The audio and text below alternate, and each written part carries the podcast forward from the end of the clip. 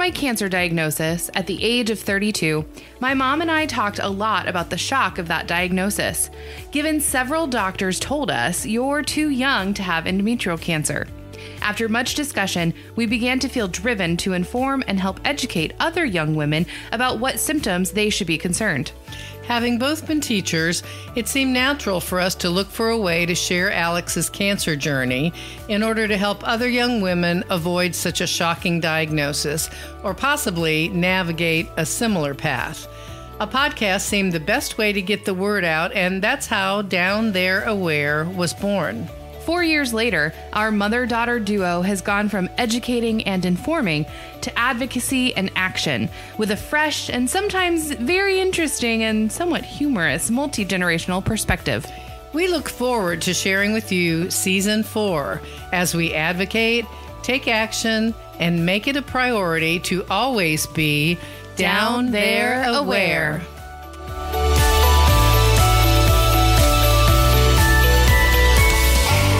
Thanks for joining us today. We have a very special guest. Dr. Tania Small is the Global Head of Oncology Medical Affairs and Chair of R&D Diversity, Equity, and Inclusion Council at GSK. She has built and leads an organization of medical professionals focused on patient-driven science. She's passionate about creating groundbreaking solutions that will successfully deliver transformational medicines and access mechanisms, which are needed to revolutionize both the experience and outcomes of people living with cancer and their treatment teams. A board certified pediatric hematologist oncologist, Dr. Small has deep experience in clinical research and drug development. She was trained in hematology oncology and bone marrow transplant at Columbia University, where she also completed a genetic research fellowship. She subsequently continued her focus on both hematology and stem cell transplant at New York Presbyterian and received several grants for her translational research in gene therapy and regenerative medicine.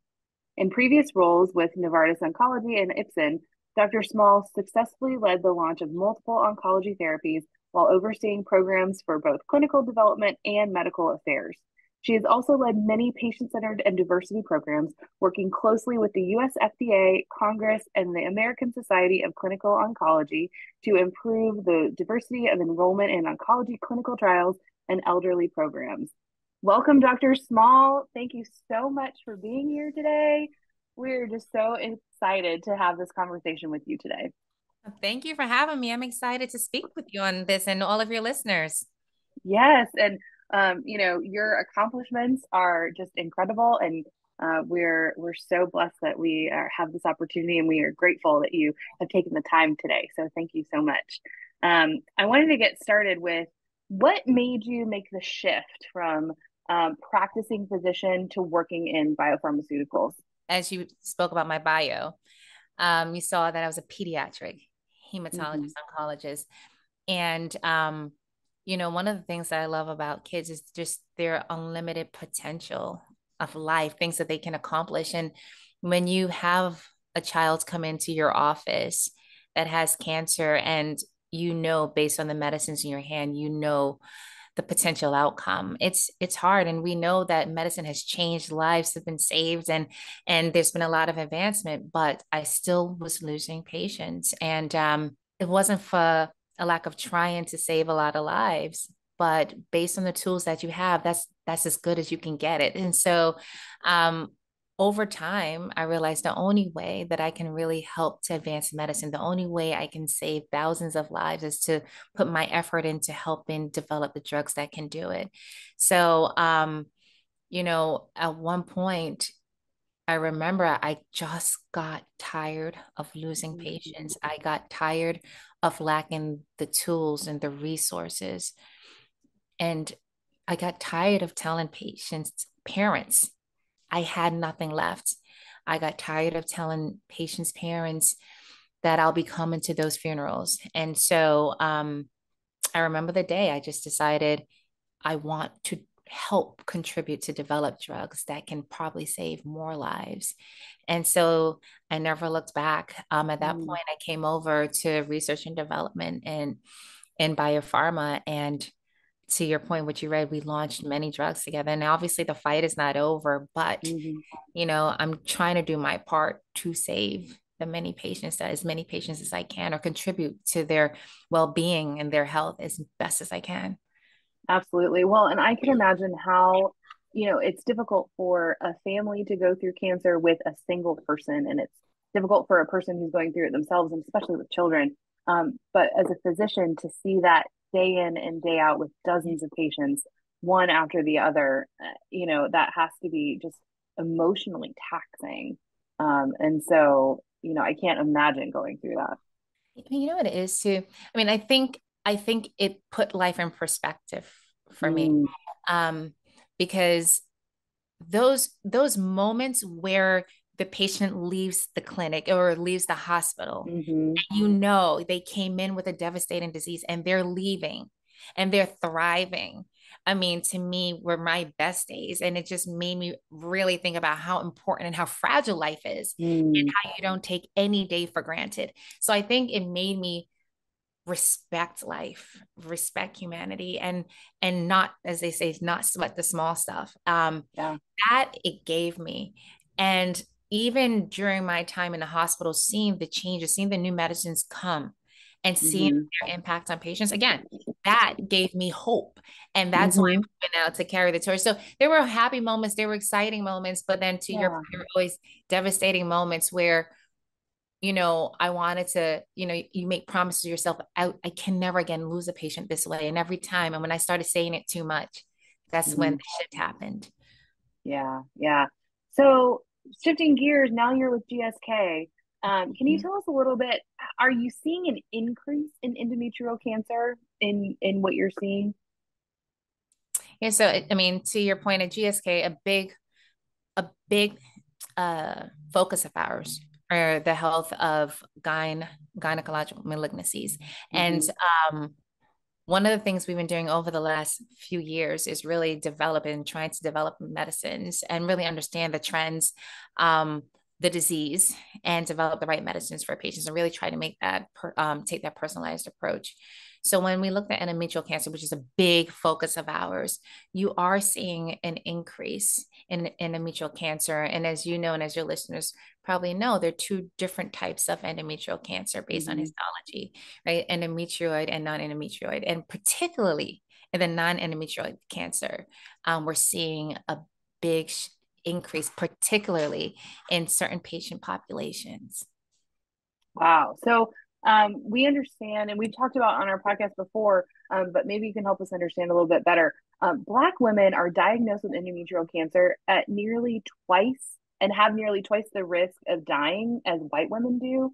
Um, what research has identified this? Are there specific factors like environmental or genetic, um, you know, that might cause a disproportionate diagnoses of uh, endometrial cancer in women of color? So I mean, and to your point, I mean that that data, especially over the last like five years, is really starting to take up. Um, so particularly in that non-endometrioid um, subtype, mm-hmm. um, which is more aggressive and has mm-hmm. poor prognosis, we're starting to see a big increase in in in Black women um, being diagnosed and dying from endometrial cancer. Um, and we know not even just black women but there's an increase um, in in in asian women as well as hispanic women but particularly black women because they actually have twice the mortality rate. And you wonder how can a race have twice right. right? What is there? So so part of the challenge is that there's they have the more aggressive subtype and what we don't know is we don't fully understand mm. this subtype particularly for black women and that's because of clinical trials. When you look at a lot of the the diagnosis as well as the data that we have the molecular data that we have it's from white women. Mm. and so do we so we need to understand a lot more about the subtype that black women have. Why do they have it? What's what's the what's what's the molecular um, basis of this? We don't have a lot of genomic profiling. We don't really understand. And that's again because um, a lot of them were not on clinical trials. You only have about 5% of Black women on clinical trials, yet they make up 13% wow. of the population. So, understanding that so that we can create the right medicines to treat it is a big challenge. And then the second challenge is um, in terms of getting diagnosed or getting diagnosed later. And that's a whole different um, a different challenge. And I guess you'd ask why, you know, um, why is there a delay in diagnosis? And a lot of it mm-hmm. in terms of education, in terms of access to practitioners and this multifactorial. But if I think about why the increase and why increase in incidence and the increase in death, it to me they really fall into those two buckets really having the more mm-hmm. aggressive form and not understanding it enough to actually create the right medicines and the second is the delayed in diagnosis and access a third really access to, to treatment sure uh, and you know and that's something that we have talked about in those clinical trials and um, you know historical data of things um, you know that are being tested. And it's like that population doesn't even get this kind of cancer or isn't you know predisposed. Like let's shift gears. So what efforts are underway to ensure that women of color are more represented in these clinical trials? Yeah that's a very very good question. And i have to tell you so being in pharma for over a decade and i'll leave it there a decade plus um, um, there has been a big shift and um, in terms of effort to mm-hmm. enroll mm-hmm. black Latino and actually more underrepresented um, women and men of color, of color. If I even take a step back, um, I don't know if I've said this out loud before, but I remember even in med school and me raising a flag where I saw risk factor for death. And it just had like certain things like hypertension, cancer rates, breast cancer, all these different things, black race. And I used to wonder how can a race be and increase have an increased risk of death? And it didn't right. say why. It just said it is because mm-hmm. now to your point, clinical, I think we're starting to see those stats more when it comes to breast cancer, when it comes to your point, endometrial cancer. When you're saying how mm-hmm. can a mm-hmm. race have twice the mortality rate of another race, there has been a big push to increase um, the representation in clinical trials so that we can understand it more. Um, and in pharma, I would say beyond GSK across pharma, there has been a ton of money. So I don't think it's just the questions being asked, but I'm starting to see a lot of investments in in trying mm. to raise awareness and trying to do something about it.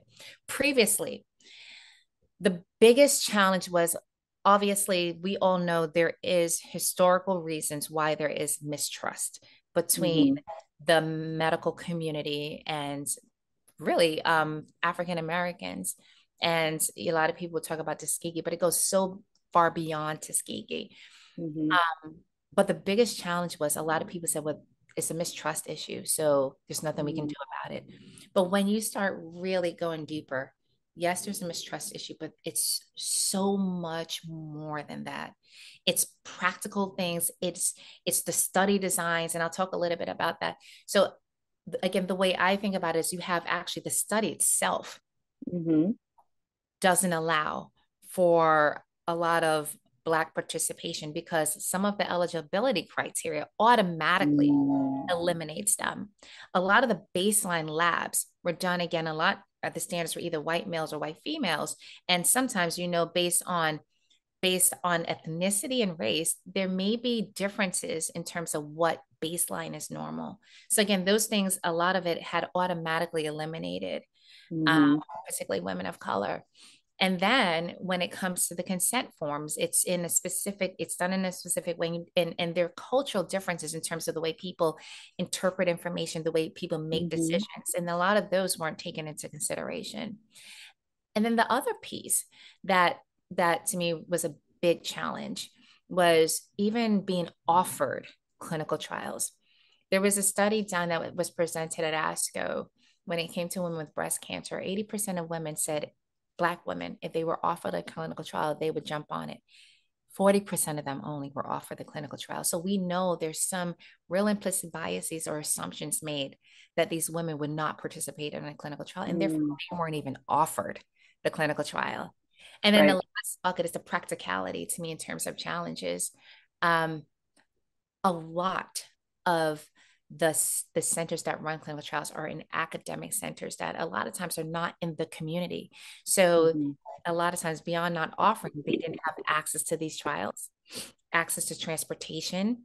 When someone is diagnosed with with cancer, they're not waiting to be diagnosed. They have their lives that they're living. So how do you stop what yeah. you're doing to go 30 or 40 miles to this center? So there are so many different factors that mm-hmm.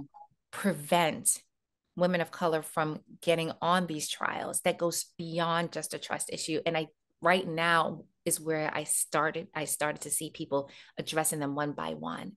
So um, there's a lot that we're doing, and I guess we could talk about it a little bit later and how we're doing it. But there's a lot that we're doing to address each one of those pieces, mm-hmm. so that we can make sure that we increase the the um, enrollment of of of Black women in clinical trials, including making sure that their physicians are actually equipped with a clinical trial so that they can get on it. Are there ways that we are training medical professionals, and are there ways that um, that you know folks who are in the know and aware of these disparities and are trying to make headway um, are they getting it out to the masses where the physicians are um, and where those communities are so that they're more aware and um, and are better trained so that like you said they are offering this and it's not just making an assumption that oh they can't make it or oh they can't do this and and actually giving that opportunity yeah, so if we want to talk about the awareness piece like i said that's kind of my middle bucket in terms of making sure physicians are offering them mm-hmm. so the first mm-hmm. piece is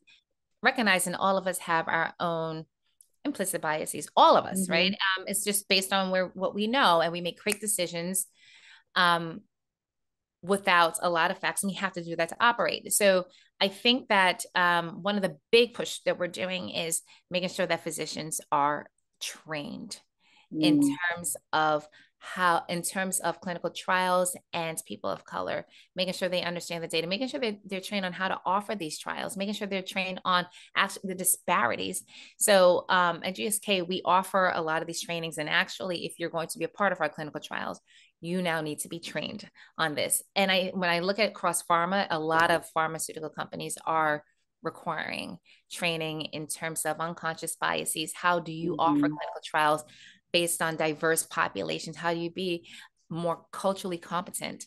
Um, so that's one thing. But then I also think the second piece is making sure patients themselves and the communities are educated and like Absolutely. programs like yours are critical critical to do that and i mean that's why i was so excited to come on your show because i think the reach that you have and the education that you're providing is so important how do we even go how do we go into where to the community centers and make sure mm-hmm. that that the communities understand these disparities because i think if we people understand this is a healthcare crisis it is a yeah. crisis when you have a race of people dying at the, twice the rate of others it's a healthcare crisis yeah. when you have a group of people who their diagnosis is being delayed you have a healthcare crisis when where patients we don't even understand the details of their of their um, genomic profile because mm. we don't mm. have the data. It is a healthcare crisis where they're not even coming to clinical trials so that we can develop the right medicines for them.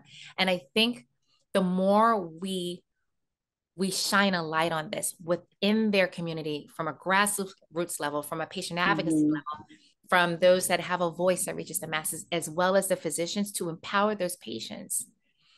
I think we won't make a change. So I think it's a multi-factor, multi, I guess, a concerted effort yeah. from physicians to the community to people mm-hmm. like you grassroots to their community centers to their wherever they get their information from let's mm-hmm. make sure that everyone understands that this is a true healthcare crisis that we need to address yeah and so that's you know kind of leads me into my next question so you know we've talked about the physicians and we're educating them and that's awesome but on the other hand um, you also have and like you talked about the trust issue and it goes beyond that but um, the community. So, how what can medical pr- practitioners or other people in the community do to increase awareness amongst those underrepresented communities um, to enhance disease understanding and the importance of participating in these clinical trials?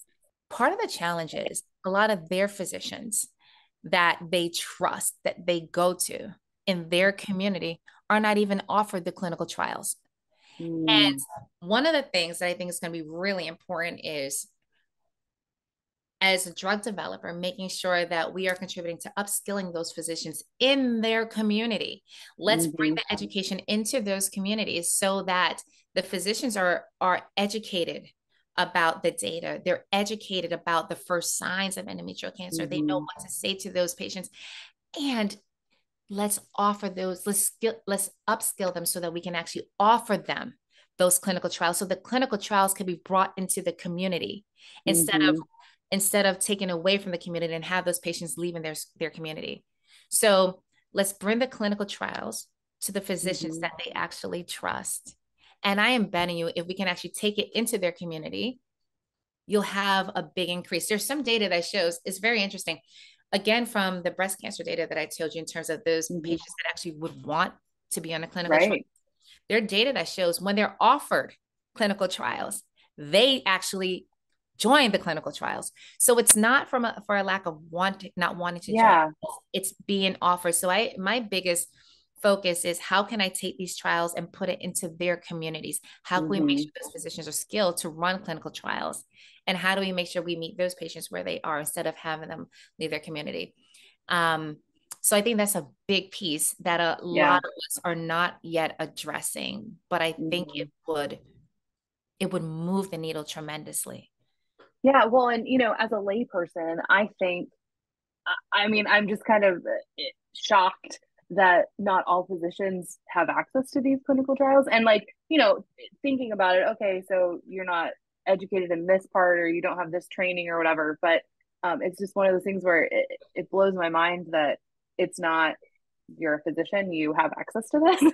and so, you know, that we need to, but you're right, you know, these um, practitioners are in their communities and people trust, you know, their doctor who they've seen for years and years and who birthed their babies and, you know, who all of these things. And um, so I think you're absolutely right. We need to take it to where these communities are. And and that bypasses the trust. You don't have to earn trust. You just have to bypass it and get to the people who they already trust. Exactly. So that's where so uh, there's a big push for us in gsk and, and, and like i said it's not just gsk it's it's biopharma in general. I, what i'm noticing is there we are really trying to get into those communities now. Mm-hmm. Um, and over the last three years, we've been really successful in opening trials inside the communities, whether they're yeah. satellite sites or they're new sites. Um, mm-hmm.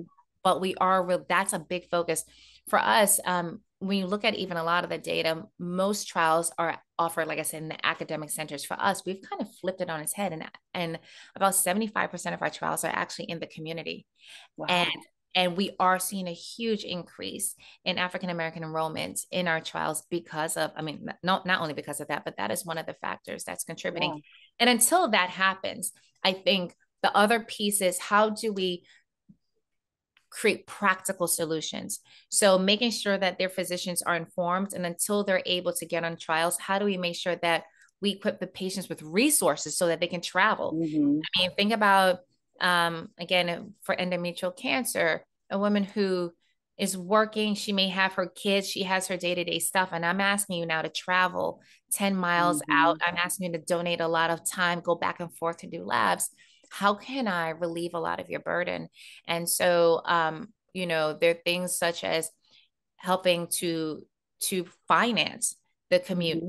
Finance your food, finance just the little things that are required of you to join to, to be a part of these clinical trials, sure. so that that we can relieve a lot of those logistical burdens because it's it's a lot. It's a lot mm-hmm.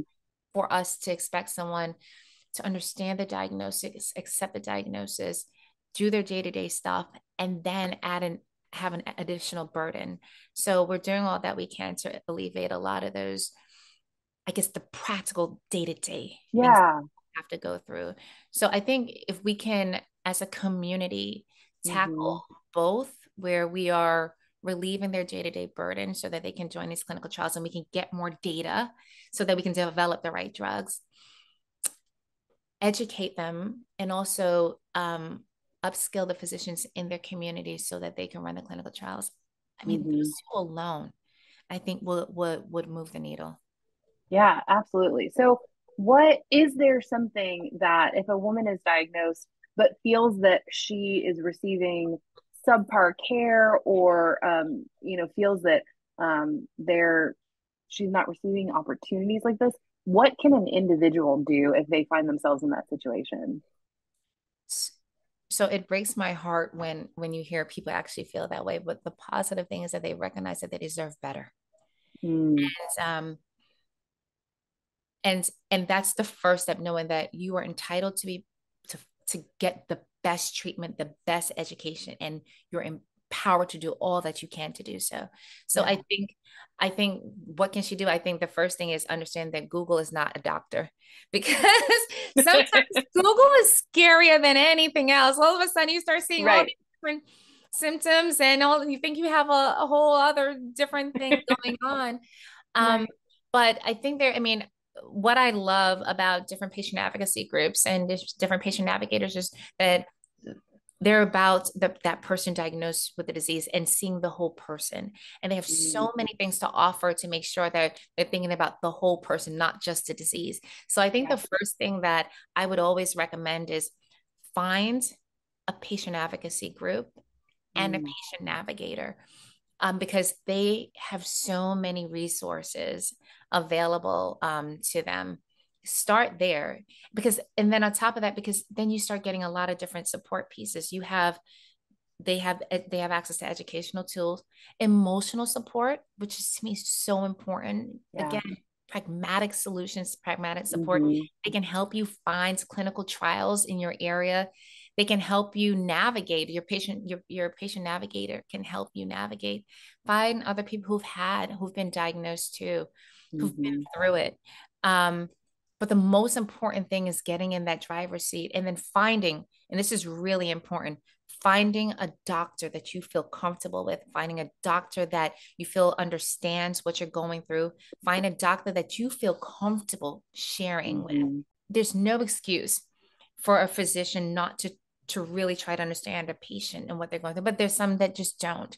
And yeah. so match is so important. Finding a physician that you truly trust, where both of you together are making the decisions or helping, um, well, that person's helping you make the right decision for yourself. Because one of the things I like to tell my team is people, patients are people diagnosed with a disease and we are heterogeneous. We have different needs, different mm-hmm. desires and different desires, even in terms of outcome. It is important for a physician not to impose his or her outcome on you. Mm-hmm. So getting to getting a physician that understands what you want. Yep. And then helping you come up with the optimal treatment for that to me mm-hmm. is so critical. So patient navigators, advocacy groups, making sure you're really well plugged in understanding what options are available to you. And then the most important piece is finding that physician. I don't care if you have to go to two or three physicians until you find that physician. Your health is everything. It's worth it. Yeah. Well, and you know, it. we we've talked about that um, in terms of um, finding, you know, a second opinion, a third opinion, and how sometimes, uh, you know, myself included, it's well, am I going to hurt the doctor's feelings if I go for a second opinion? And it's like, honey, it doesn't matter if you hurt their feelings. First off, they're professionals and they're used to this. But secondly, your health is paramount and you yes. need to make sure that you're putting it first. And if you don't even just like vibe with that doctor or you get, you know, a feeling or you're like, I don't love that plan, I want to see if there's something else, you need to do it. And, you know, for my cancer in particular, it was relatively slow growing. I learned later. Um, and so it wasn't an aggressive form of cancer. And so I went from diagnosis on Tuesday, first oncology um, appointment on Friday. The next Tuesday, I had my hysterectomy. And so I felt kind of rushed into that. Mm-hmm. And um, looking back, I and I don't I don't have any regrets. It was absolutely the right decision for me. But I do wish I had talked to another physician, had a second opinion, taken a little bit more time with that.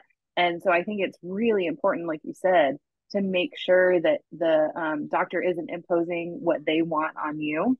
Um, because looking back, that's very much what happened in my circumstance. And so um, that really resonates with me of no, you need to find a, somebody who is going to work with you, listen to you, and help you achieve your desired outcome.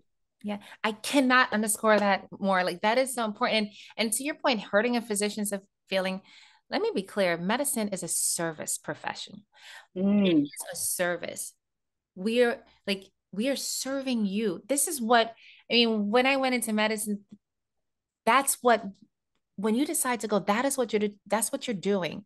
Right. And if, if what I'm doing is not serving and meeting your needs, it's not about me. It's about mm-hmm. you and what's in your best interest. And so never, never be afraid, never feel bad that the service that I'm providing is not meeting your needs. You are the person who I am serving, and you deserve those the service that meets your needs. Always, always, always, always. So if I can say that loudly from a physician, from a drug developer, from from a patient, like I want all of your listeners to know, I am. We are providing you a service. If our mm-hmm. service mm-hmm. is meeting your need, it's time to go to someone else who can whose service will. It is. It is. It is your life, and that is the most important thing. Yes you only have one. You, you know we need to protect it. We need to oh man. That um it, that really resonates with me. So thank you for saying that especially from you know a physician's perspective right? That um you've been there. You understand. And to hear that you know physicians go into practice to serve and to help. And um and so you know that's really what you're there for and i think um sometimes we can lose sight of that especially in an emotional time like the cancer diagnosis and things like that. So, um, keeping in mind that uh, finding those communities and also trusting your gut and knowing that you know maybe you need that second opinion. You know, because um, if you don't trust your physician to be um, helping you, you know, to find your desired outcome, you're gonna kind of be wary all the way along and um, so that trust is really the foundation of good treatment yeah, I could say even now. Um, I mean, obviously, like my physicians know that I'm a physician, and so, but but it's funny because sometimes I'll keep asking them questions until I feel comfortable. There are things, right? Like, and there are times some of them would start laughing because they're like, "Well, Tania, um, um, you know, you're going to continue to ask the questions." Oh yeah, yeah, because I need all this information mm-hmm. before I make a decision. Now I can look it up and I can do the research, but we're but but we're having this discussion, and I need to make sure I am comfortable before yep. I say yes or no. And I and that's the same thing with your listeners. And and I can tell you there are times when patients would have me ask questions for about an hour, and then I'm like, you know what? then go home and come back and we can talk. We'll continue mm-hmm. to talk until we get to a point where you feel comfortable with the decision that you are about to make. Right. And I will provide you with all the facts. I'll provide you with whatever information you need. Mm-hmm. But let's not move forward until I know you're comfortable with this decision. And we may have to move fast, but I am here to answer those questions. And you deserve that. You deserve it. Right. Right. And I, you know, I think um you saying to the patient, you deserve it to make sure that they understand that, you know, you are not a cog in a wheel, right? Like you are just you are important and your diagnosis is just as devastating as this person's diagnosis and your outcome is just as important as somebody else's diagnosis regardless of your background your ethnicity your yeah. you know heritage it it is important and you are a person who we care about who we want to live through this because ultimately that's what you know we want to save lives yeah and that's why i mean even now my hat for as a clinical researcher i mean that's where i think why sometimes I mean I get a little frustrated and sad because I don't think even clinical studies are presented in a way to patients for them to understand is so important. One of the things we've been trying to do is create tailored. We keep talking about this this personalized medicine, this personalized mm-hmm. approach. Um, again, thinking about what I like to call patient centered drug development, a patient driven science.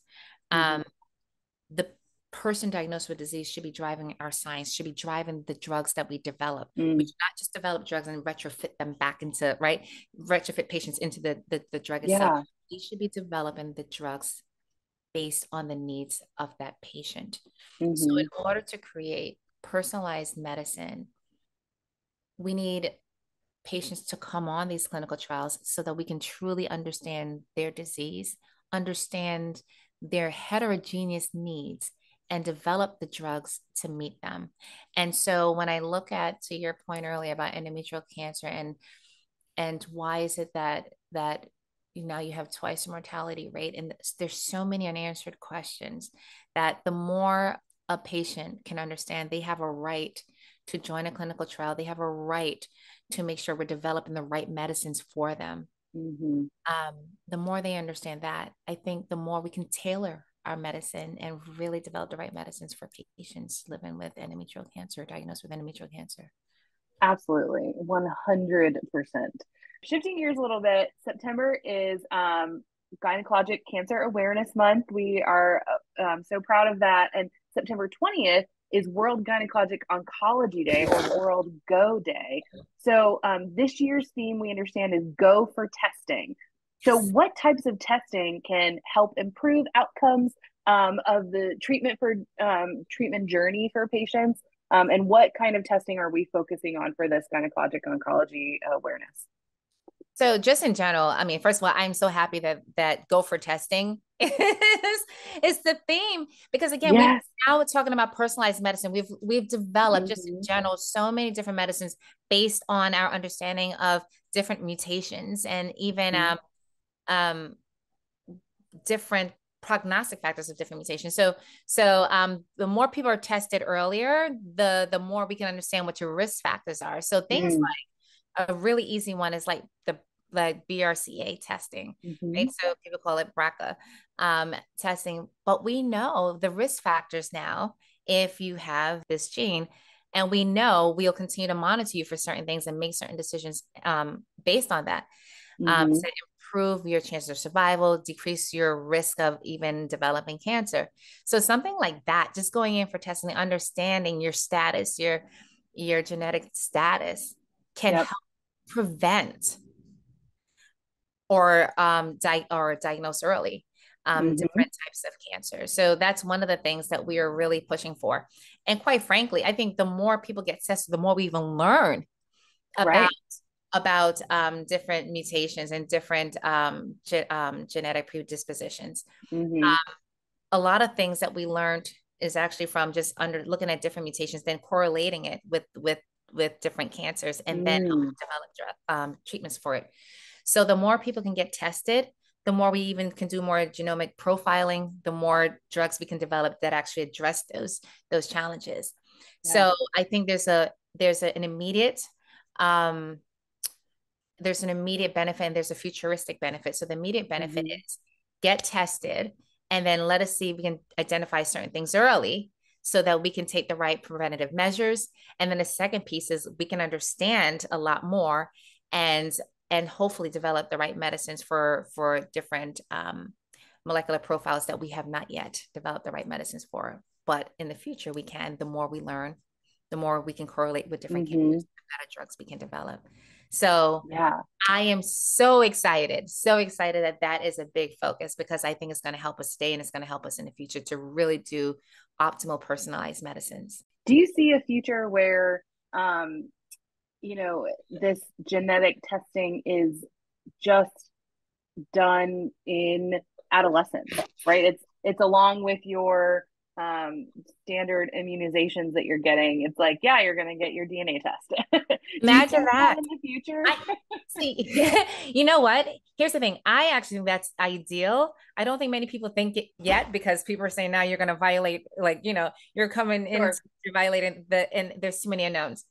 However, the more we're educated about genetic testing, the more people can see the preventative measures that can be taken, the more we can actually develop the right medicines for different mutations. Um, I actually think we will get there in the future where people can see the benefit and therefore understand it's important to test these earlier. Now, a lot of times we'll test in, in adolescent medicine or even in pediatrics earlier on if there's a family history. Sure. So we've already started doing that. Um, I mean, decades ago. But now I think in the future that will be ideal because we are developing medicine based on mutations and mm-hmm. understanding um, uh, different um, um, understanding the nuances of diseases. Um, yeah. I think we're going to get there very soon and I actually think medicine is going to improve based on that. I think we're going to learn a lot. We're going to develop a lot more personalized medicine. I think we're going to do a better job in addressing specific diseases um, a lot early. So hopefully, um, we'll be doing that sooner than later in my lifetime, in your lifetime. Um, yeah. Just as a, a, routine approach um routine you know you test for certain things you give your immunization and you you you check for different um uh genetic genomic profiling. Mm-hmm. yeah it's just like you get your eye test you go in and get your hearing tested you gotta go get your blood tested.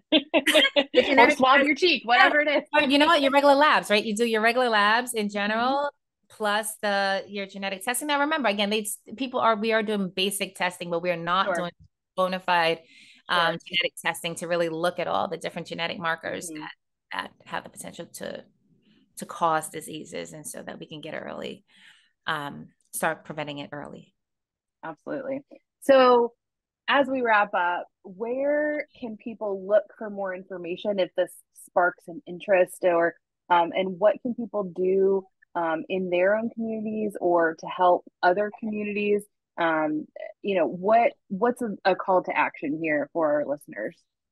Definitely patient advocacy. I, I cannot i cannot emphasize that enough. Um, for anyone who has been diagnosed or actually if you have not been diagnosed if you know someone has been diagnosed with endometrial cancer if you have a family member if you just want more information i would definitely say reach out to patient advocacy groups um, because they just have a plethora of information mm-hmm. and the mm-hmm. right people that can guide you through it. Um, the other call to action is just this mindset, understanding that you are empowered. This is your life. You are the mm. ultimate decision maker. The rest of us are here to serve you and help you through it. But in the end, it is your decision, and you deserve the best care possible.